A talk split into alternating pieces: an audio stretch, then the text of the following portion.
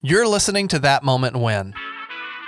Stories of specific and honest relational touchpoints that changed a person's life.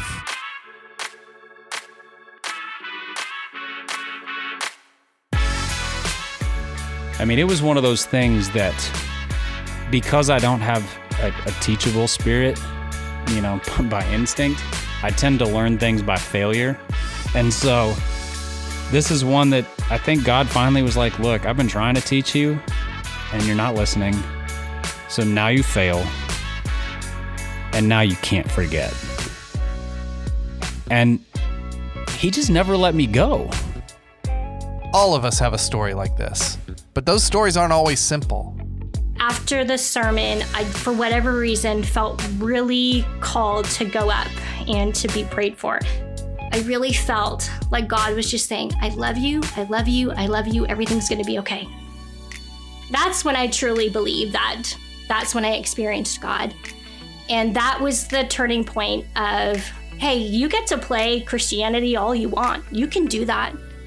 But when the rubber hits the road, when you have a choice to turn to God, to run far away from Him, what are you going to do?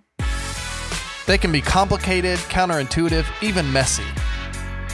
So I think hearing that following Christ was not a, a, a decision for someone who is weak, but well, it is a decision for somebody who's weak, but but it's also a very tough journey, you know, to be a Christ follower. It's not for the faint of heart. I did. I, I never knew this existed. Maybe I can belong here. Maybe I can find a home here. I, I saw another path I didn't know existed. I saw rappers and I, I, I saw a script. you know, I, I, saw a script of who I could be if I wanted to follow the Lord, and um, and that, and that really changed everything.